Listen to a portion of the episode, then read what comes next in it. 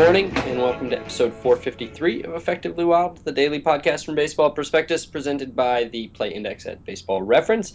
I'm Sam Miller with Ben Lindbergh. Ben, how are you? Great. Uh, did you see that Lyle Overbay pitched? No, I did not.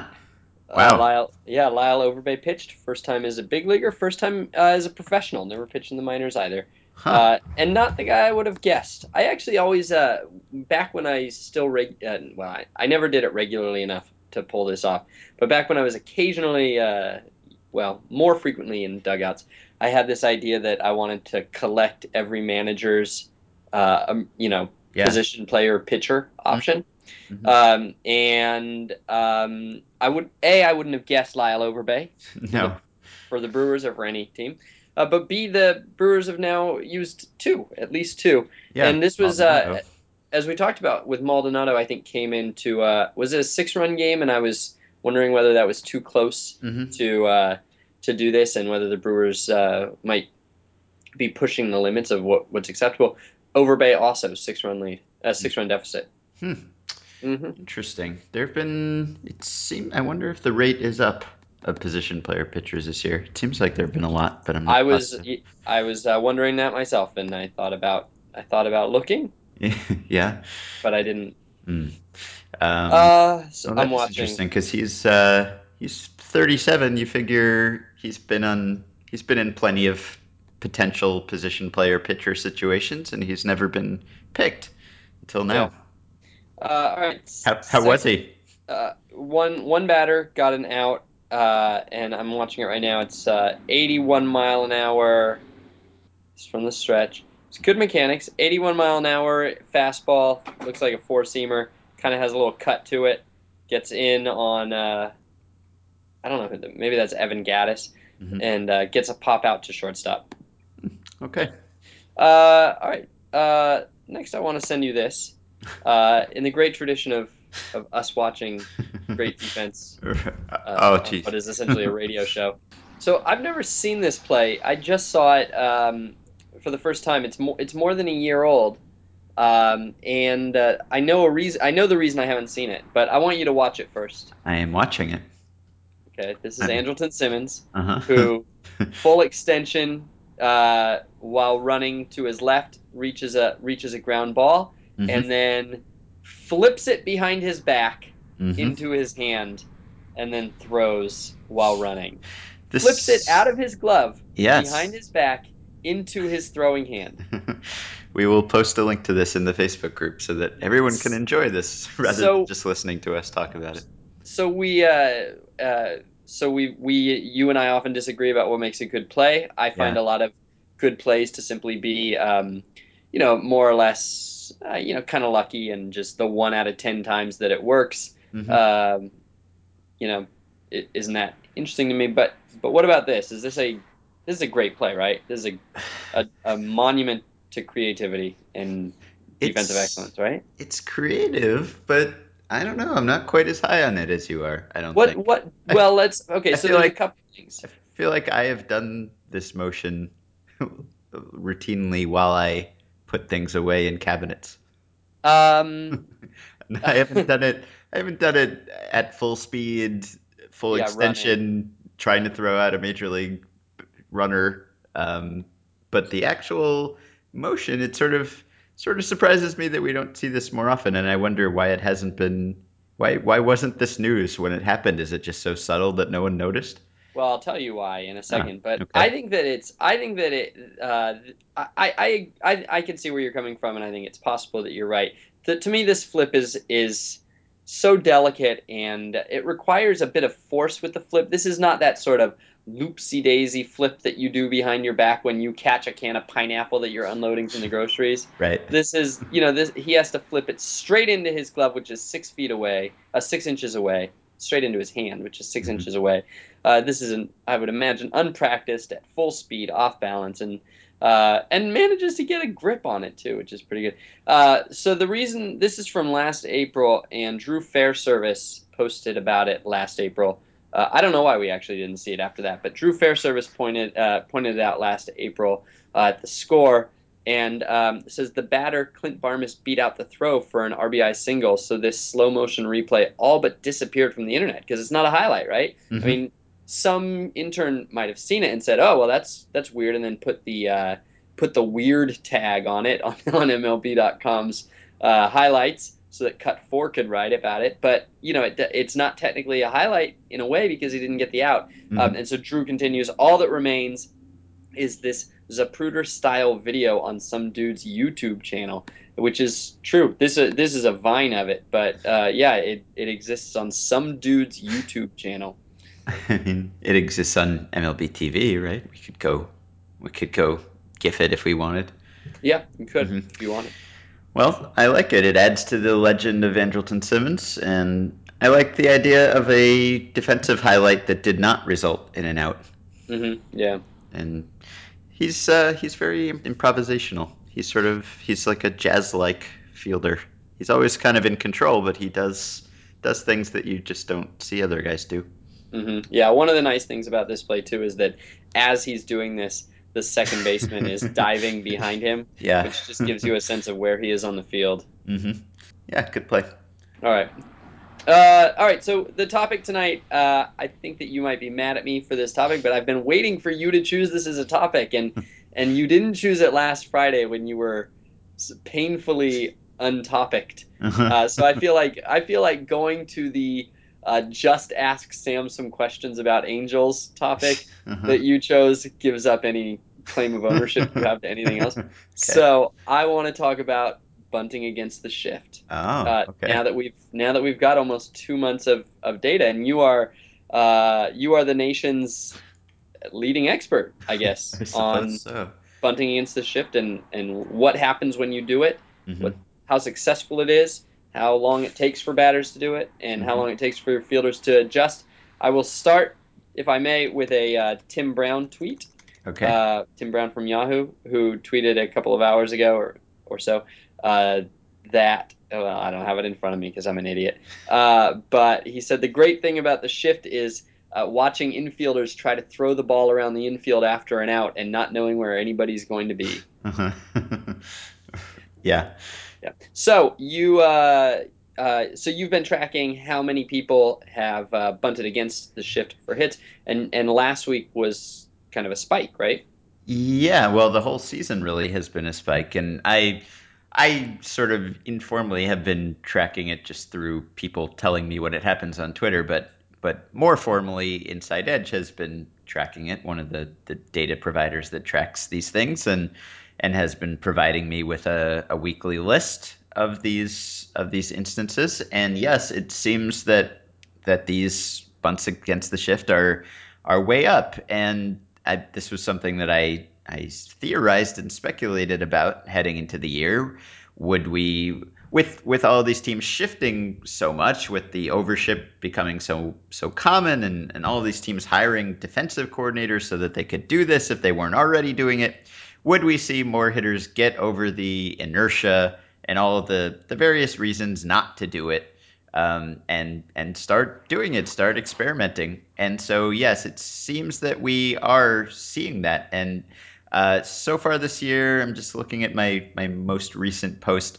So far, there have been 24 successful bunts against the shift, and by successful, I mean they've actually been fair bunts. Um, so I'm, I'm not counting, you know, foul bunt attempts. I'm just saying, with the shift on, there have been 24 bunts uh, that that guys have laid down with the intent to get a hit, and that is way up from last year. It's actually a hundred percent increase over last year. Through the same date, there had been 12, uh, and and the year before that, there had been four.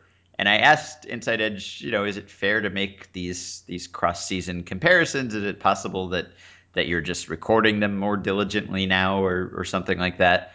Uh, and they they said that theoretically, at least, no, they have been paying close attention to this. They've been trying to get them all. So, as far as they're concerned, it's fair to compare and to say that that bunts against the shift are really up significantly. Yeah, up 500% in two years. Um, uh, so, a couple of questions about the, the composition of the bunters. Uh, do you see a uh, do, do the worst hitter do worse hitters tend to bunt more than than good Hmm. hitters. Are, are we seeing David Ortiz bunt against the shift? Are we seeing a Joey Votto bunt against the shift, or are we seeing a lot of uh, and nothing against him, but he's the first name I thought of. Are we seeing a lot of Jed Lowrie's bunting against the shift? Uh-huh. Um, I haven't calculated to figure out whether it's a it's an above or below average group. I probably should do that, but there has been a mix. There's there have been hitters of all types. There have been uh, you mentioned Joey Votto. He has done it. Votto has done it. Ellsbury has done it. Um, Carlos Gonzalez has done it. He's a he's a frequent doer of it. He has done it in in past seasons. Uh, Brian McCann has done it. Not that he's been a great hitter this year. Um, and it it really ranges. I mean, Garrett Jones has done it a couple times. Uh, Matt Carpenter is a, another very good hitter who who did it. But yeah, I mean, it's it's your Ian Stewart's. He's done it a couple times. Um, Asdrubal Cabrera has done it a few times. Carlos Santana has been a, a frequent bunter against the shift over the last couple of years. So it it's definitely not limited to fringy guys. And the the fringier the batter, of course, the more it makes sense. The the the worse the expectation for swinging away. And so and so if you are sort of a, a fringy guy who's getting shifted, and there are more fringy guys getting shifted, it seems like, then it makes more sense to do it. But it does seem that even the very best batters have done it. Okay, so um, of the 24 attempts, 15 of them are successful, which is uh, better than a 600 batting average. Uh, so it's you know clearly is a offensive weapon uh, Right. when batters have chosen to do it. So I'm looking at the last two that you've posted. One is Matt Joyce, who bunts uh, right in front of the mound, uh, right in Mhm. front of the plate, and is thrown out by a lot. hmm And the other one is by Garrett Jones, who bunts it right down the line and is safe Yes. by forever. Yeah. And so I just wonder. Um, I know that 15 of 24 are successful, and so nine guys have been thrown out. But are there are many plays speed dependent, or are they? I guess are they close? Are they contested, or Hmm. is, are you basically seeing these two things where it's either not close, he's out, or not close, the guy doesn't even get a throw off? I'm basically Yeah. I'm asking you whether fat guys should be doing this, or whether this is limited to the moderately uh, athletic. Yeah, I, I think you're right. Uh, just just from having watched all of these, it does seem. I mean, there are a couple couple close-ish plays. I, I mean, if you scroll up in that last one and look at the Votto play, um, that was one where maybe a, a speed guy could have beaten that out or had a better shot to beat it out, and Votto was out by a couple steps.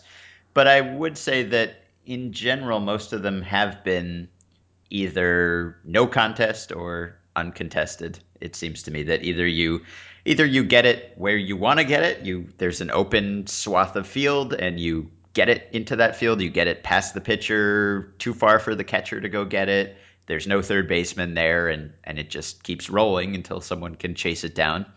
Or yeah, or you you mess up basically and you you bunt it right back at someone uh, despite the all the open territory. hmm Uh, I don't suppose you've noticed whether guys who are unsuccessful their first time quit, and guys who are like like are they? I guess are they as committed to this strategy as the defense seems to be committed to to its Uh-huh. strategy? Yeah, uh, It's probably I- too soon to say, right? Because we're talking about. I know just a few attempts. Raul Ibanez did it a couple times despite failing the first time. Um, but yeah, I That's I, Raul Ibanez, though. Is a, I mean, he is maybe the the most persistent baseball player of our generation, right? I mean, he failed for like a decade at the sport. right. Um, and he is he's been failing all season really in many ways. But but yes, Fifties are going to be huge, though. It's he's a thirties and fifties guy. hmm Um, but I should I should mention because someone and and when you look at the success rate or you know the the number of fair bunts that turned into hits in past seasons, I think it was something like batters hit 500 on these on these last season too. But as someone always rightly points out, we are looking only at the bunts that were actually laid down in fair territory. So to accurately assess whether this makes sense and and if you just look at the if you just look at guys are batting 600 when they get one down, then yeah, it seems like a total no-brainer. But we have to look and see how often are they trying to get the bunt down and not getting it down. If guys are fouling off a ton of bunt attempts, if they are faking bunt and kind of intending to bunt and then pulling back and taking called strikes, uh, then that could change the equation a little bit. And that's something that I have just started looking at because that's something that Inside Edge was not recording, and I don't think anyone was really recording before this year. The way that they did it, the way BIS and all these companies did it, was they would just record whether there was a shift on when when the at bat ended, when there was an at bat ending ball in play, and so that would count as one shift. But they would not record shifts, shift or no shift individually based on the pitch. So if there had been a shift on earlier in the at bat and then it wasn't on at the end of the at bat, that would not count as a shift. So, uh, so they were not counting bunt attempts against the shift at all, and now they are. They have now changed that that software. I don't know whether it was at my request or or something that they wanted to do anyway, and they're now doing it pitch by pitch. So just in this this past week, I for the first time had a table of guys who attempted to bunt or threatened to bunt and what happened uh, when they did, whether they took a strike or took a ball or fouled it off. So that's something where we will need a, a larger sample, assuming that we are catching all of those. Um, eventually, we'll be able to to come up with a better better accounting of whether this really is as as good a strategy as it seems to be. Yeah, but just as just as you weren't able previously to capture the uh, negative effect of the of the strike that's taken or the foul ball that's bunted uh, away, uh, which is significant, you also um, uh, when you when you just look at the batting average, you're not including the, the positive effect of forcing potentially forcing the defense out of the shift yes. in future, future at bats. So then let's turn to that. Mm. this is I, I would I would argue this is probably the more interesting part of it mm-hmm. uh, is is wondering how many times you have to bunt before the defense stops doing it. Yeah. Because uh, because it really does seem like this could be the sort of uh, the sort of thing where baseball never goes back, and in 30 years, uh, the seven guys are considered totally fluid and are playing all over the place at all times. Or it could be it could basically be a flash in the pan, and that three years from now, after a bunch of people have bunted for hits, the defense will have you know adjusted back, given up on it, and we'll never see it again, mm-hmm. except in in the very occasional cases like we always have. And so uh, our defense is going back to the unshifted alignment after a bunt hit, after two bunt hits, after three bunt hits.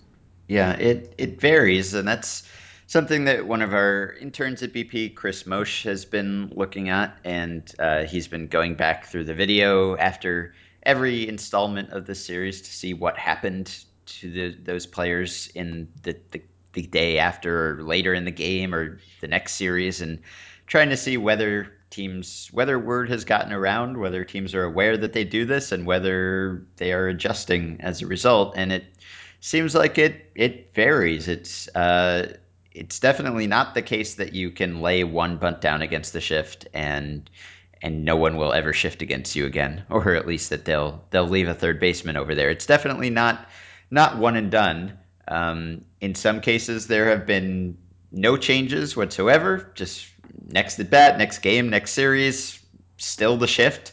And the thing is that that guys who do this, who show a willingness to do this, theoretically, if they've decided that this is a good move, they, they should, should do it. They should do it time. every time, right? Yeah. yeah. I mean, if if it's if it makes sense one time, then it makes sense every time, um, unless they're like trying to you know play some kind of long con where like they they want to get a hit now and then in certain situations, but they don't. Yeah. But, but they want to keep the option open for, for more crucial situations. So like if they're down in a blowout, maybe they they won't bunt against the shift because the team doesn't really need them to to get a single. Um, and so they don't want to dissuade teams from shifting because they're they're saving that opportunity up for some high leverage spot late in a close game or something. Possible that something like that is going on, but it seems sort of unlikely to me because uh, there are just many more. Even with the the most frequent bunters against the shift, it seems to me like there are many more situations where they could be doing this if they if they thought it was a good move and so it is sort of surprising to me that that they just don't do it every time until until something changes um, but it doesn't seem that they do. And so teams have sort of adjusted in in most of these instances. It seems like if you do it once, maybe like later in the same game, the, the third baseman will be over there. He'll play in or something. Um, maybe in the next game, there's some artifact of this. If you're a if you're a multi timer, then maybe there's there's more evidence that the teams will adjust. But it seems like by the time you know the next series starts and you leave town and you go somewhere else, for the most part, teams are just sort of shifting against you as as they would have otherwise, as your as your spray chart indicates that they should. So I don't know whether this is a an advanced scouting failure that that teams are are failing to to find out which guys have done it and and and price that into their alignments or or whether you just really need to do it more consistently for teams to adjust. But um, but it does seem like it it varies. Uh, there's there's no no consistent pattern. There's usually some sort of adjustment, but not not full adjustment. I wonder if these guys get yelled at by the opposing team after they bunt. Uh-huh. Uh Yeah, I I I don't know. Maybe they maybe they get mocked when they get to first base or something. Um, when I talked to Ian Stewart about it, I I wondered whether it was something that he had to clear first uh, with Mike Scioscia or you know his hitting coach. Did he talk to anyone about this and get their input? Which it seems like seems like it would be a smart thing to do. Like if I were a if I were a player um, and I were contemplating whether to do this, I feel like I would I would clear it with someone, or I'd ask a coach, "Hey, do you think this is a good idea?" But he said he hadn't really talked to anyone about it. He'd spoken to Ibanez about it a bit because they had both tried it, but but there hadn't been any coordinated effort. He hadn't cleared it with anyone. He just figured it was a, a good move, so he would so he would do it once in a while. Um, just sort of just informal. You'd you'd think there'd be some some doctrine on this. Hmm. Um, yeah, you would also think that there would be at least one team that was mandating it at yeah. this point. And it's surprising that there isn't a team that's essentially saying do it every time. And yeah, you're the the keep it as a weapon kind of long con idea is interesting. Seems mm-hmm. seems possible, um, but not pro. Maybe maybe not probable though. Yeah, I would think not probable. I mean, if you're just get the hits when they when you right. can, right? right. And, and then and then get them to quit doing the thing they want to do. I mean, I've always had this theory that in gameplay, the correct strategy is always whatever counters the other person's strategy, even if the other person's strategy is self defeating. Mm-hmm. Like you should just assume they know what they're doing. So even if it seems self defeating, you should assume they know what they're doing, that they're rational creatures, and that you should do the opposite. Uh, or whatever counters it. And so you know, if nothing else, uh, the long con would uh, would would let the other team keep playing the defense the way they want to. Yeah, right. And then theoretically or or in practice, I mean, if the shift works as well as teams seem to think it works, then then you're costing yourself every every plate appearance that you don't do it. Not only are you not taking advantage of that possibility to to lay down the bunt, but you're also costing yourself in that you're you're being shifted on. You're being played you know, in some sort of optimal fashion to, to rob you of hits. So even even your normal strategy is not working as well. Um, so it, it is kind of curious, but I I mean I wondered whether we would see this more. It seemed like we would have to see it more with with all these teams shifting and and I understand that there's there's considerable I, I don't know, it's like a mental hurdle you have to clear that that you're going to do this. There have been players in the past who have expressed a, an intention to do it. Like Mark Teixeira said he was going to do it one spring, and then he came out the season started, and he never he never did it. Um, and it's yeah, maybe it is. It's sort of a a pride thing. Maybe you get up there and you maybe you're embarrassed to do it, or maybe you feel like you can't do it because you're a big slugger who hasn't had practice and and just hasn't really done it before. Um, and I understand that, but it does seem like it seems like something you can pick up.